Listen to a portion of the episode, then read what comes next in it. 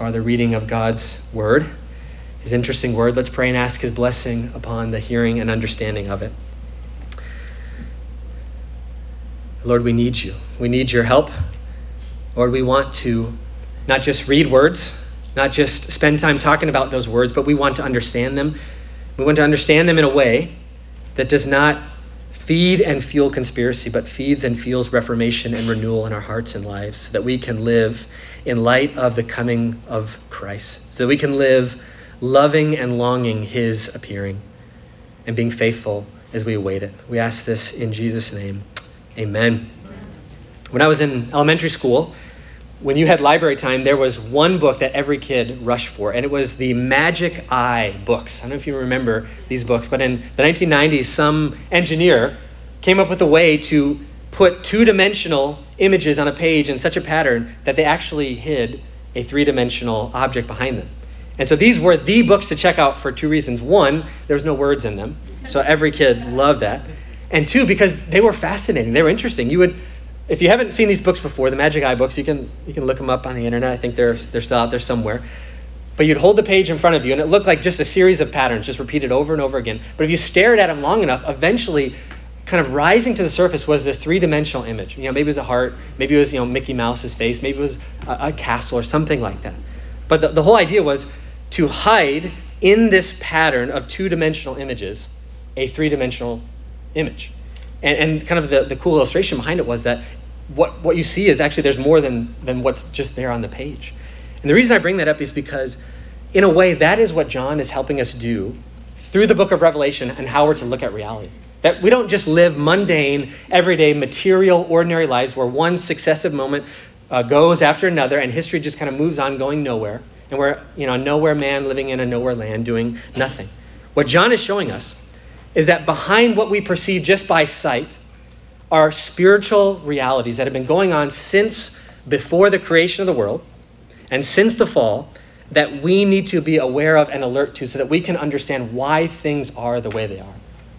We have to understand that there is spiritual warfare going on, that we wrestle not against flesh and blood, but by the prince of the power of this air, against the spiritual forces in the heavenly places, and that living the Christian life is one that is, in a sense, not going to be easy because we have an enemy who opposes us. And so, he started looking at is in Revelation 12, John says there is a spiritual battle going on. And he represents it by the image of a dragon who's fighting against the Lamb and the people of the Lamb. And that this dragon rages against the people of the Lamb because, in one sense, he has been defeated. He's a sword loser who's seeking to, with his last breath, cause as much havoc as he can. And now, Revelation 13 is what are some of the tactics of that dragon against the people of God? So, verses 1 to 10, what we saw last week in Revelation 13. The first beast that rises out of the sea represents Satan's attack on the church through the tyranny of political power, seeking to use the political forces that are at play in this world in order to impose oppression, tyranny, and restrictions on the people of God in some form or fashion. Now, what we're going to do is we're going to move on in our passage, and in 11 to 15 of Revelation 13, we're going to see a second way that Satan seeks to attack the church and it's through the deception of false religion. So look at verses 11 to 15 with me again. So there's now a second beast rising out of the sea there in verse or rising out of the earth in verse 11. It had two horns like a lamb and it spoke like a dragon. So verse 11 points out that there's not just one beast, there's two beasts. So the dragon has now two commissioned kind of agents and emissaries that are seeking to go about his purpose, which is raging against the people of the lamb. So the first beast rises out of the sea, second beast rises out of the earth. So think of the dragon like the general of an army, and that he has not just one area where he seeks to attack his enemy. He seeks to attack on multiple fronts, by land, by air, by sea. Think that famous speech from Winston Churchill: "We will, you know, we'll fight them on all fronts." Well, this general of this army is seeking to attack the church on multiple fronts, not just political coercion, but through religious deception as well. And notice the first description of this beast that rises out of the earth. It had two horns like a lamb. So in Revelation, this should trigger us because we've already met a lamb in Revelation. We've already met the lamb in Revelation, the one who is worthy of all praise and honor because he was slain and ransomed people for God from every tribe and language and tongue and nation. But notice the second description of this beast that rises out of the earth. It had two horns like a lamb, and yet it spoke like a dragon. So, kids, if you remember the uh, fable or the, the, the fairy tale of Little Red Riding Hood, there was a wolf in grandma's clothing, right? And the wolf dressed up in grandma's clothing so that he could devour Little Red Riding Hood. Now, if you have the real German version of that fairy tale, he actually devours the grandma and the child, but in the American one, Little Red Riding Hood gets away, okay? Americans don't like an unhappy ending. Well, this is a beast in lamb's clothing. This is, this is like the wolf in grandma's clothing. This is a beast in lamb's clothing. It tries to look like a lamb, even though it speaks and acts like a dragon. It's seeking to conceal its real inner nature by this outer garment of gentleness and lamb likeness. And what this is revealing is that one of Satan's most often uses often used strategies is trying to produce good counterfeits, good deceptive copies, mimics of what God does for the purpose of spreading lies and deception. He seeks to mimic and copy and counterfeit the works of God in order to keep the world enslaved and deceive the people of God.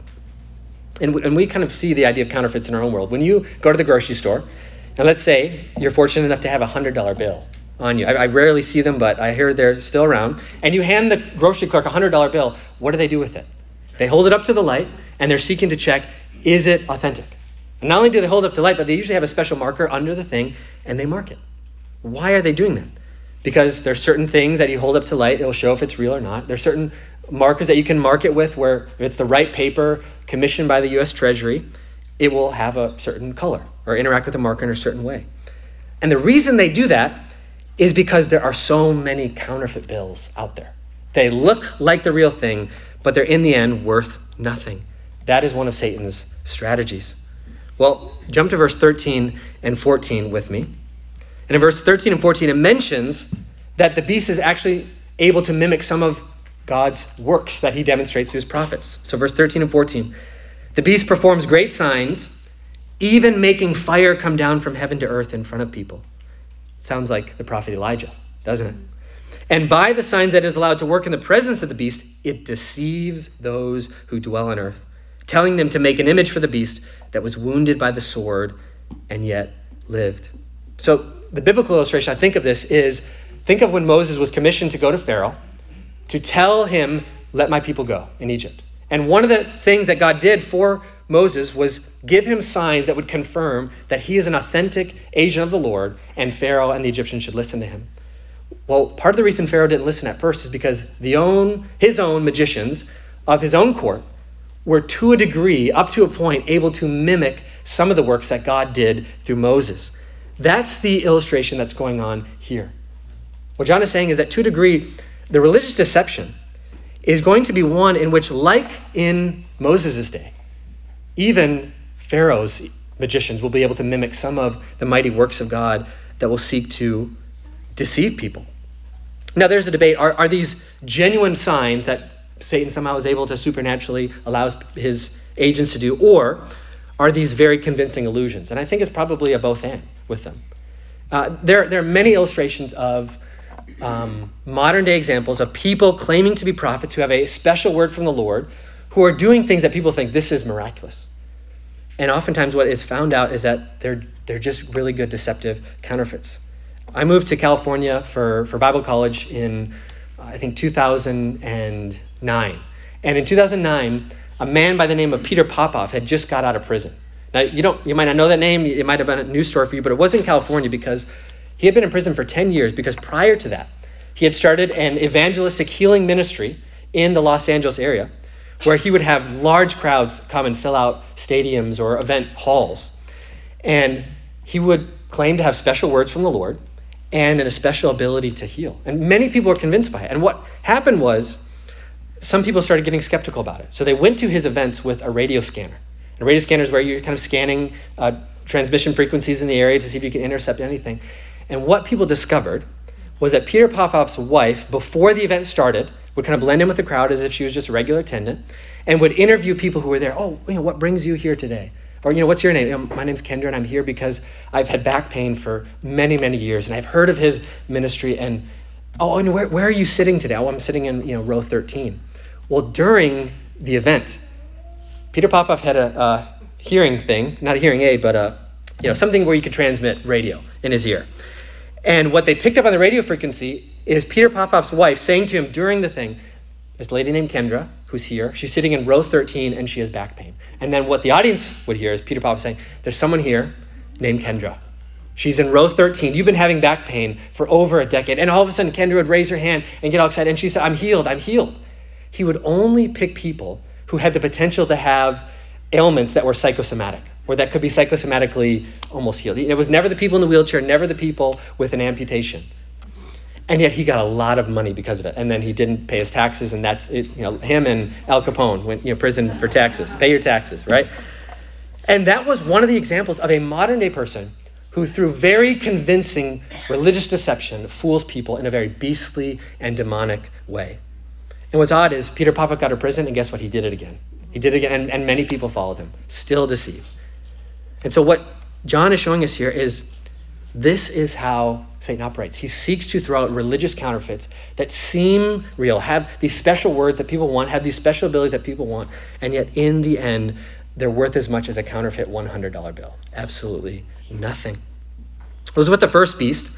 I take this second beast as describing both a pattern of satanic activity throughout church history that the church is constantly going to have to battle with, and that this beast will have a final climactic manifestation before Christ returns. And so I think it's a both and. It's both a pattern that you see repeating, and even Paul will warn Timothy about this. Beware of false teachers that are going to come teaching demonic doctrines that are not of the word of the Lord.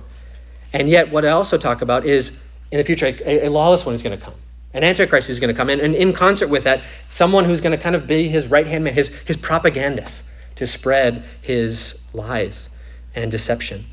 And so, what has this pattern looked like in history?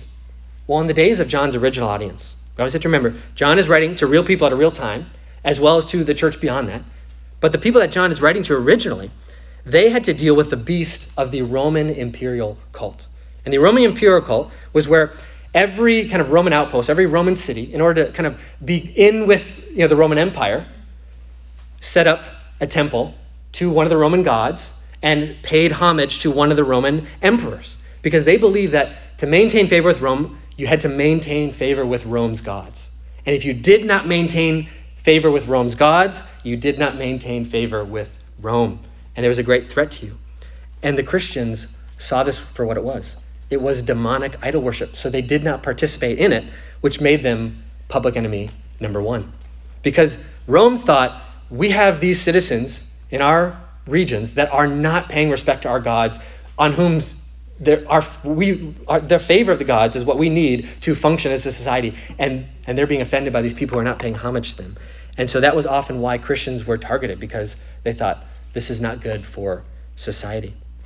During the Protestant Reformation, the Protestant reformers thought that the Roman Catholic Church was a manifestation of the beast because they saw in the promotion of worship of Mary in the calling people to pray to saints instead of praying to the Father through the Son, instead of seeing Scripture as the final ultimate authority, the Roman Catholic Church put tradition and the word of the Pope on the same level with Scripture.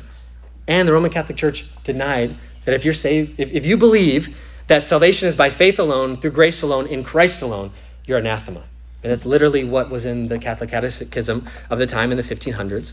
And so the Protestant reformers said, this is deception. These are taking the word of God and twisting it in such a way that it's something different entirely. It's not the gospel. Now, but what about in our own day? I think one of the main forms that the beast takes in our day, especially in our Western context, is churches that instead of standing against the culture when it contradicts the word of God, they compromise God's word in order to stand in line with culture. And it happens over and over again. You, you have these times where, yes, in our, in our world of kind of affluence with Judeo Christian values, it's not always been the case, but less and less so more, where certain lines are drawn in the sand when it comes to family and gender and values and different things like that. And when those lines are drawn, it's always a test for a church. Will you twist God's word to go in line with culture? Or will you stand against culture because you will not compromise God's word? And already in the early church, Paul warned Timothy with this thing. He said this. This is one of Paul's last words to Timothy, and it's a warning about this very pattern. He says, Timothy, preach the word. Be ready in season and out season. Be ready to preach the word whether people want to hear it or not. Reprove, rebuke, and exhort with complete patience and teaching. Why?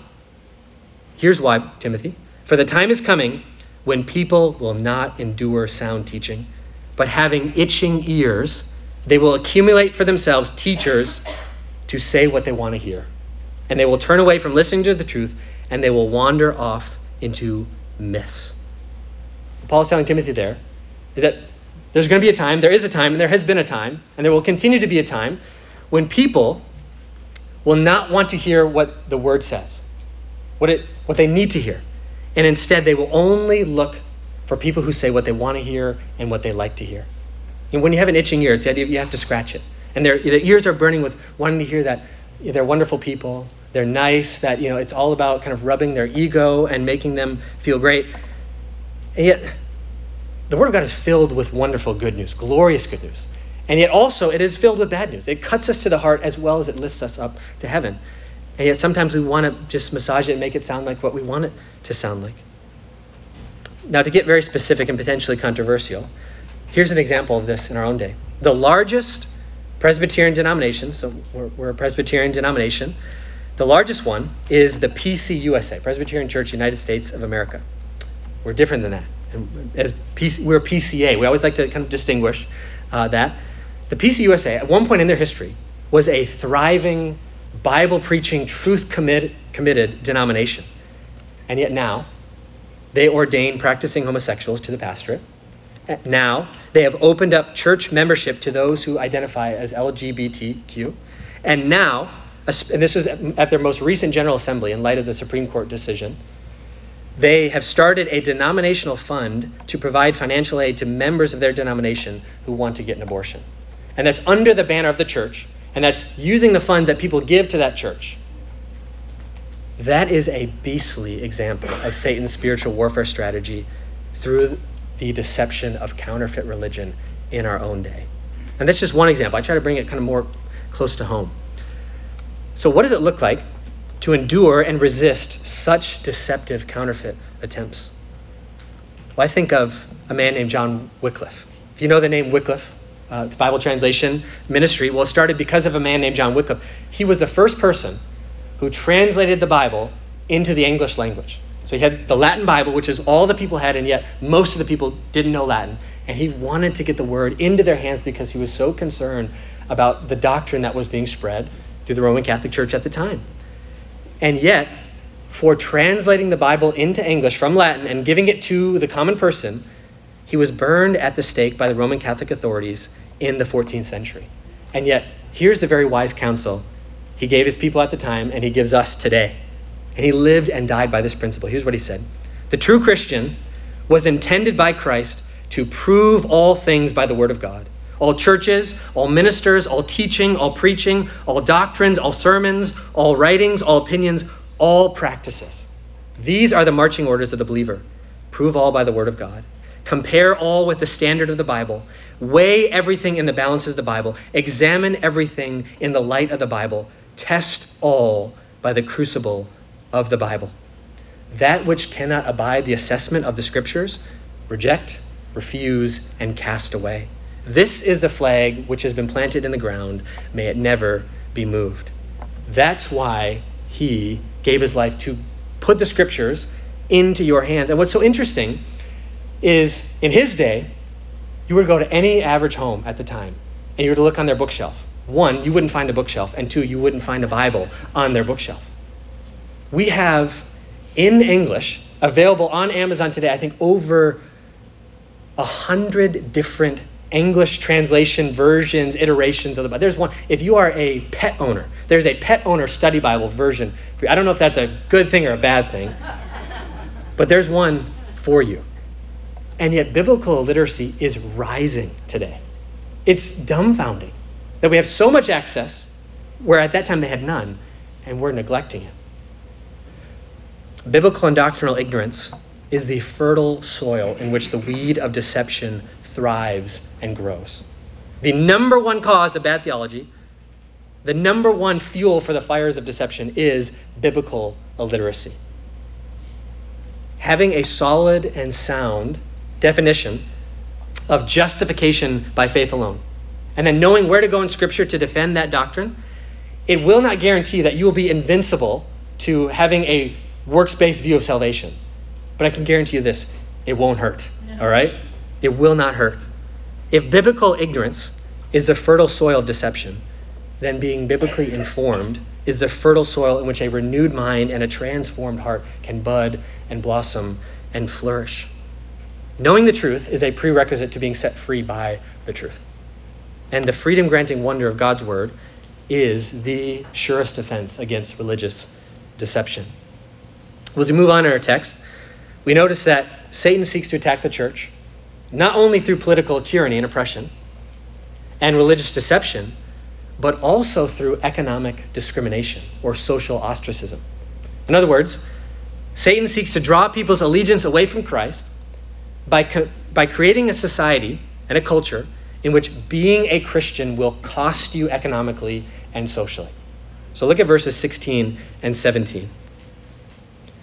Also, it, the beast, causes all, both small and great, both rich and poor, both free and slave, so there's no economic favoritism here, to be marked on the right hand or the forehead, so that no one can buy or sell unless he has the mark. So, buying and selling, the most basic kind of economic activity you can engage in. And when it comes to basic economics, or kind of a, you know, a living situation that you would want, the best or most basic living situation that one could hope for is some form of work that provides you enough wages to cover your basic needs and the needs of those under your care. That's, you know, I think we can agree that's kind of the basic economic standard that we'd love to have. And what John is showing here is that one of Satan's tactics is to make it hard, if not impossible, to make a living like that without compromising your allegiance to Christ, without compromising your convictions and your conscience. And here's what that looked like for John's original audience, who lived under the dark shadow of the Roman Empire. If you were a resident of Ephesus, for example, so that's one of the people that John wrote to, one of the seven letters in chapter 2, you would have to take up one of the trade guilds of the city of Ephesus. So let's say, for example, that that was carpentry. All right? In order to be a carpenter of the trade guild of Ephesus, you had to belong to that trade guild by paying homage to the god that that trade guild was associated with. So think of trade guilds as the ancient version of unions. I don't know what you feel about unions, but I can tell you what they felt about trade guilds. They, they weren't fans of them, and yet it was the way to make a living. It's how you had to work. And so when they were part of these trade guilds and were forced to participate in these religious ceremonies, they had they had some choices, some consequential choices. Do I participate in these things in order to keep my job, to provide for my family, or do I stand against these and risk not just losing my job, but having my property confiscated, being put in prison, being killed. Because in varying parts of uh, the Roman Empire, there was varying severities of consequences for these actions. And the reason this was the case is because, as I mentioned previously, in the Roman mindset, not only the success or failure of the empire, but the success or failure of a business was contingent on the favor or disfavor of the god. And so Christians refused to participate in these, and so oftentimes they lost job. People refused to do business with them. They lost their job, their properties were confiscated, some were put in prison, and some were killed. And through all of that, there was the underlying temptation to forsake one's allegiance to Christ because then all these consequences would go away. If you, if you just participate in this, if you just forsake the fact that Jesus is Lord and is only one worthy of worship, you won't have to deal with any of the economic consequences that come with that choice. Now, the situation in Rome was an eight or nine on like the pain scale. Remember, you go to the doctor and the doctor says, you know, tell me your pain, scale of one to ten. So Rome, let's say it's an eight or nine. I would say our present situation is probably a one or two in comparison to it. We don't want to overestimate it. We don't want to underestimate it. Maybe one or two, maybe maybe trending three. Yet, there are instances, if you just read through the headlines recently, of the type of situations where this is subtly rearing its ugly head. For example, what do you do when your company asks you to participate in their celebration of Pride Month by wearing a rainbow badge. And they don't mean to celebrate the Noahic covenant by that. What is a Christian cake baker to do when a same sex couple asks for a wedding cake? What do you do when a number of the stores you shop at and companies you buy from publicly start supporting agendas and giving money to different ideological groups that you are opposed to because of your Christian convictions. What is the athletic coach supposed to do when his director tells him that if he wants to keep his job, he has to stop quoting the Bible and stop leading his team in prayer? Now, these are all not just hypotheticals. I drew those from real headlines from recent news. And they've happened in some form or fashion very recently. And in those situations, it requires wisdom. I do not have a formula to give you for how you navigate. You're probably wondering, you know, what's the three-step formula to navigate? I don't have it. There, God does not give us one. But he does give us some principles that we must remember in the midst of those type of situations. One is we must remember that our heavenly citizenship is far more significant and far more precious than our earthly citizenship because here we have no lasting city. But we look for the city which is to come, whose designer and builder is God, the city that will last forever. We must remember in the midst of those situations that our real treasure is hidden with God in Christ. It is tied up in the kingdom of God, which we wait for eagerly, which will last forever, and it's kept safe for us in a new heavens and a new earth, and no amount of earthly treasure is worth sacrificing that heavenly treasure for. And we must remember that it might get a little worse. It might get a lot worse. It might get medium worse. It might get a little better. It might get a lot better. It might get medium better. In one sense, it doesn't matter what the future is going to look like economically and socially for Christians. Well, in what sense does it not matter? In the sense that whatever comes your way in the future, you have the promise of Matthew 6, 25 to 34. You have a heavenly Father who feeds the birds of the air, who clothes the lilies of the field in such wonder and beauty and such great provision, and yet he cares for you more than all of those. And so you have a heavenly Father upon whom you can cast all your cares about an unknown future because you know him. You have a heavenly Father that you can cast all your cares about a changing future because you have a heavenly Father who has unchanging character and faithfulness. And that is where we rest our head at the end of the night. We rest our head not because we have unlocked from the outer recesses of the internet all of the future events that are going to come. It's because we have a Heavenly Father who knows the outcome of every future event and is in control of all of it. That's where we rest. Now, as we move forward in our passage, we get to the, the interesting stuff, the juicy stuff, as they would say. In connection with this tactic of economic discrimination, John mentions a mark that is forced upon people so that they can participate in the economic realm and the social realm. Look at verses 16 and 17. Causes all, both small and great, rich and poor, free and slave, to be marked on the right hand or the forehead, so that no one can buy or sell unless he has the mark.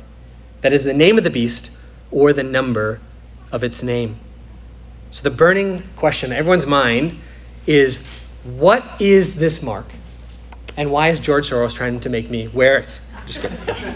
That was a joke, okay? I'm just seeing who's awake.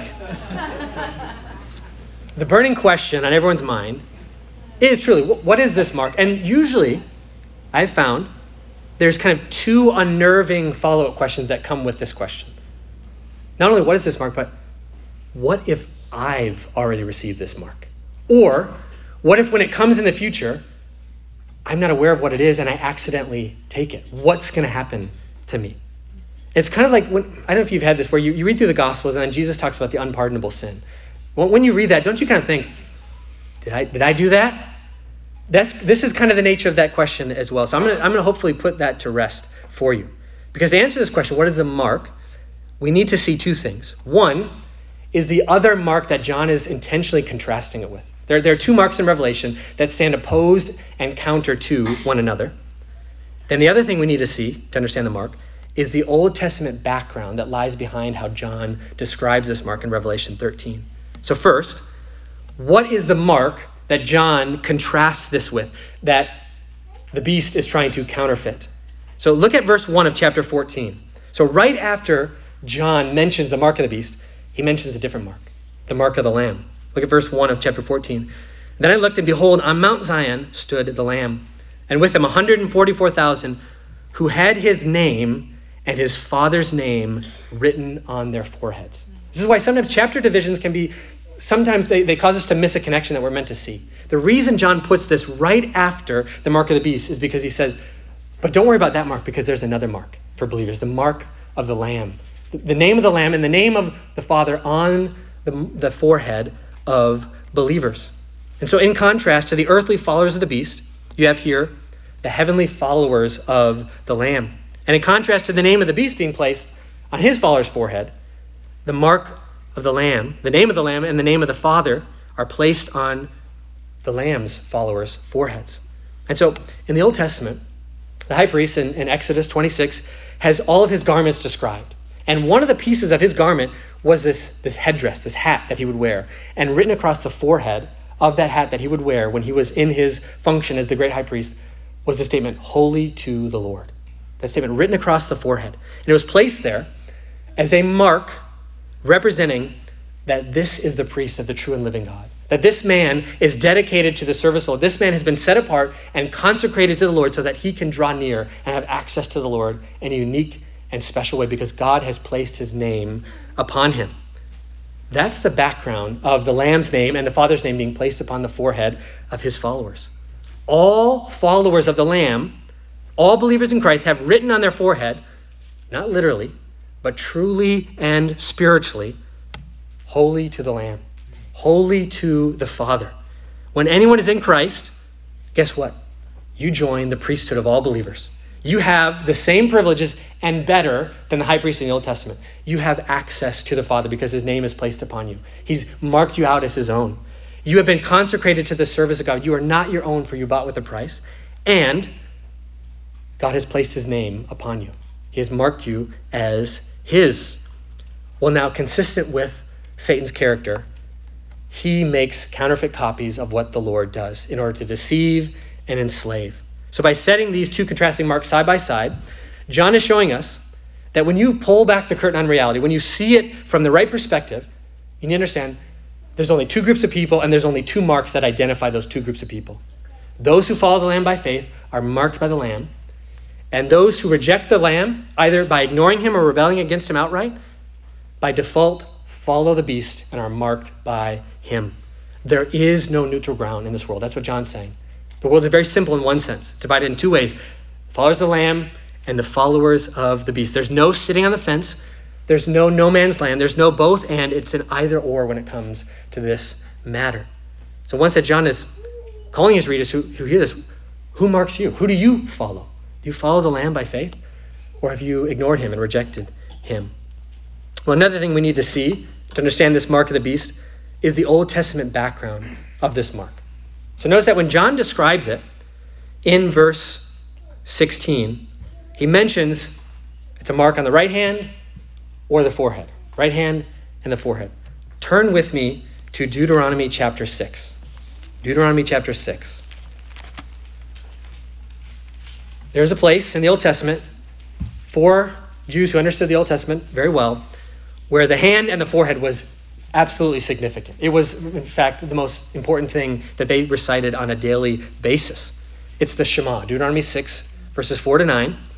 And this type of imagery of the right hand and the forehead being marked shows up there.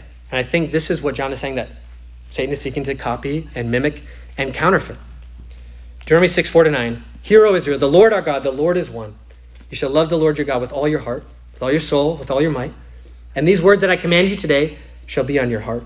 You shall teach them diligently to your children. You shall talk of them when you sit in your house, when you walk by the way, and when you lie down, and when you rise. Now here's the key text. You shall bind them as a sign or mark on your hand, and they shall be as frontlets between your eyes. You shall write them on the doorpost of your house and on your gates. So I think verse 8 is kind of the parallel concept to what John is talking about in Revelation 13 7. That for the Jews, they had this thing that they recited every day where the Word of God, the fact that the Lord is our God, was to be, as it were, written on their hand and written on their forehead. Now, some Pharisees took this very literally, and they'd actually walk around with these phylacteries tied to their hands and their forehead where they had scrolls of Bible verses in there. And Jesus kind of called them out for saying, I think you're being a little too literal there. What he meant by is that the word should be on our heart, so much so that the part of the body that is associated with action, with habit, with manner of life, our hand, should be marked by the Word of God. And it should be so written on your heart that the part of your body which is associated with your thinking, with the frame of view of your world, the frontlet between your eyes, your forehead, should be marked by the word of God. So Moses is saying is that the hand, being the part of the body associated with behavior, with action, with manner of life, is let love for the Lord our God govern and guide every action of your life. The frontlet between your eyes, your forehead, associated with thinking, your mind, your worldview.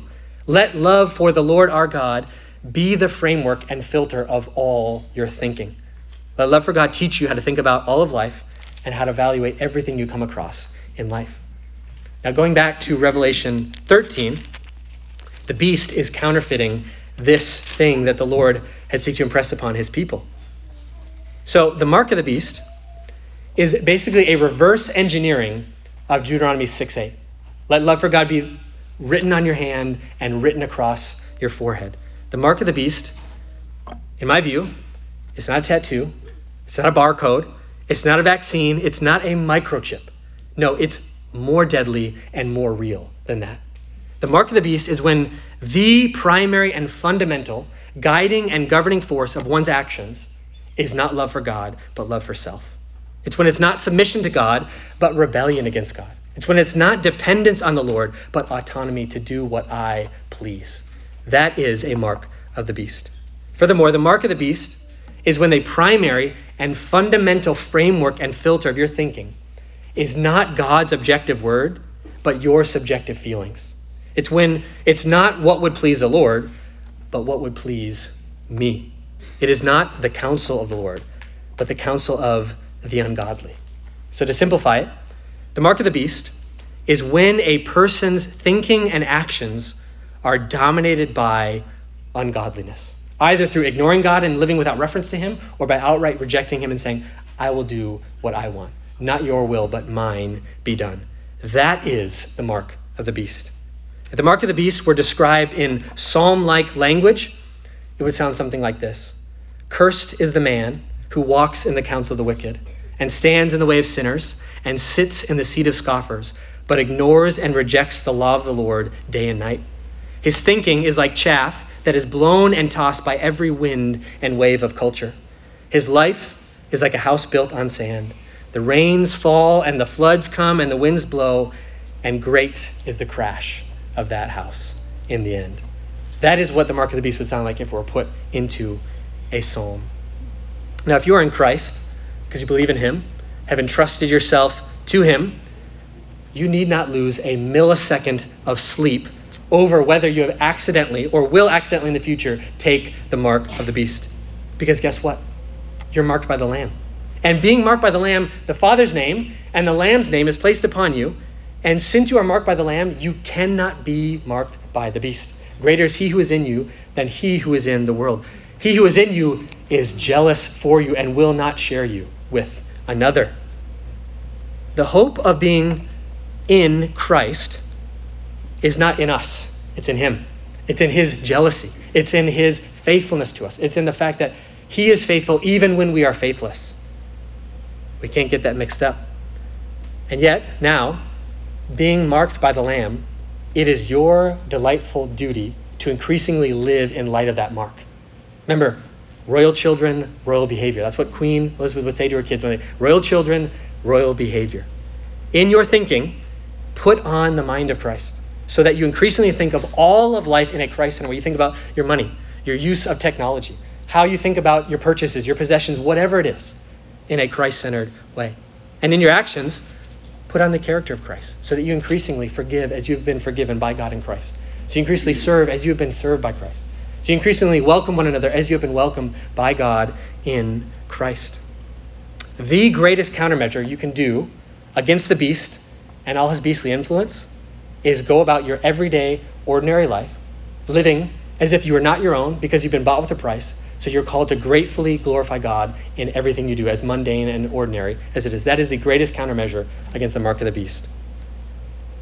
All right, well, now that we've dealt with the mark of the beast, uh, we have now the number of the beast. So there's, there's another burning issue. I'm going to quickly try and cover this. So look at verse 18 with me. So he mentions the economic discrimination, the social ostracism that comes through this mark. And now he says this This calls for wisdom. Let the one who has understanding calculate the number of the beast, for it is the number of a man, and his number is 666. 666. So many have understood this as a code that we need to crack to uncover the name of the beast, the Antichrist. That if we, if we just crack the code, we'll get the name and we'll be golden. Then we can write books, we can sell them, all these different things. It'd be great.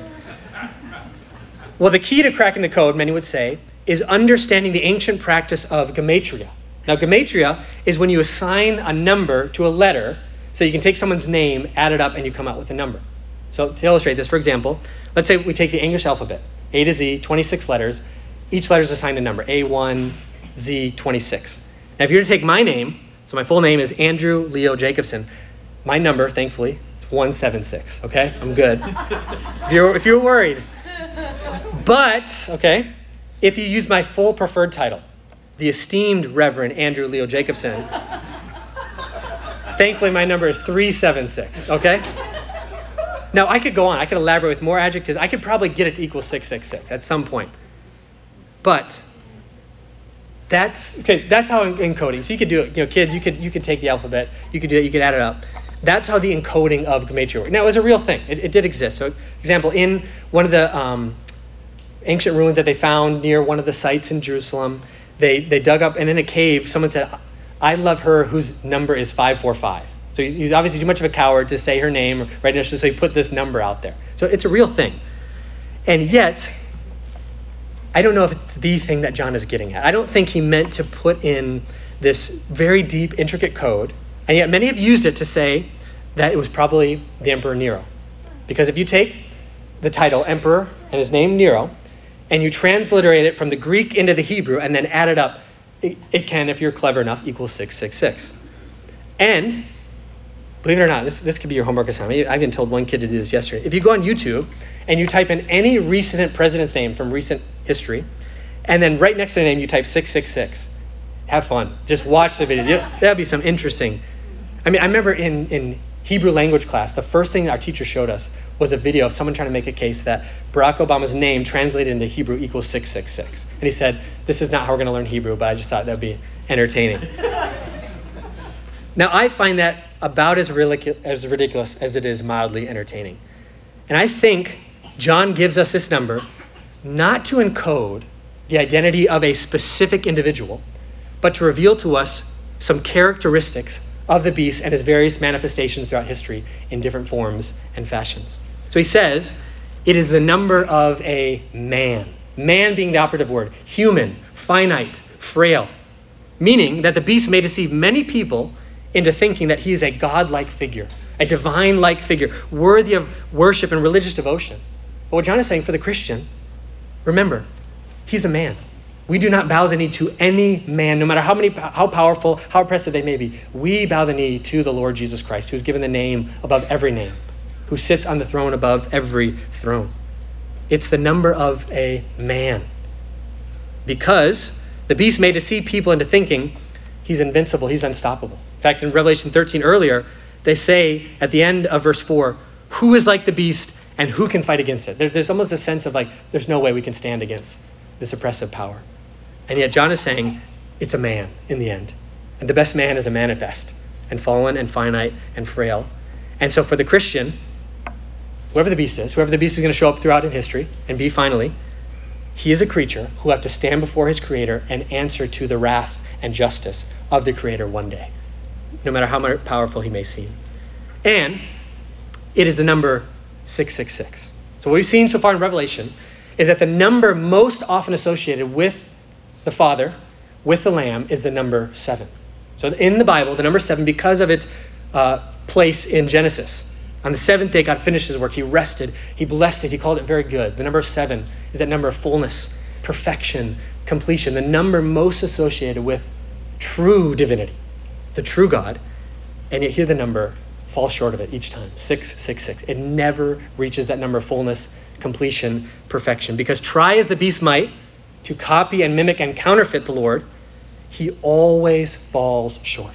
He always comes out in the end to be a counterfeit. It's like someone who, who tries as best as they can to make a counterfeit $100 bill. Some have gotten better at others, and yet each time, no matter how hard they try, in the end, it is still worth $0. It still is a counterfeit. The numbers of completion and perfection would be 777. So in the end, the beast will be exposed as a cheap counterfeit, and he will be dealt with accordingly. Now let me end with this. I realize I've been, I've been going on for a long. I got my voice back, and now all I can do is talk, right? my family loves it. Um, what I've always found troubling about this issue surrounding the mark of the beast and the number of the beast is how professing Christians spend more time and energy trying to know who the Antichrist is than knowing who the real Christ is. It's, it's a, a wrong division of labor in the Christian life, right? There are people who have their charts memorized. They have scoured the, elder, the outer realms of the internet to uncover the, the next great move of the beast, what he's going to do, and who it might be. And yet, if you'd ask those same people to explain some of the glorious depths of the mysteries of the hypostatic union of the two natures of Christ, they would look at you as if you were the conspiracy theorist. Because like, hypostatic what? And yet, if the term hypostatic union doesn't mean anything to you, it probably should, because it is one of the most glorious doctrines in all the Bible. Now, the term's not found in the Bible, but our salvation rests on the fact that Christ is fully God and fully man. And so, what I mean by that is I want to leave you with this end times formula. For every one thought you give to the mark of the beast and the number of the beast, give 10 thoughts to the worthiness and identity of the Lamb. That is how you should live going forward. Let's pray.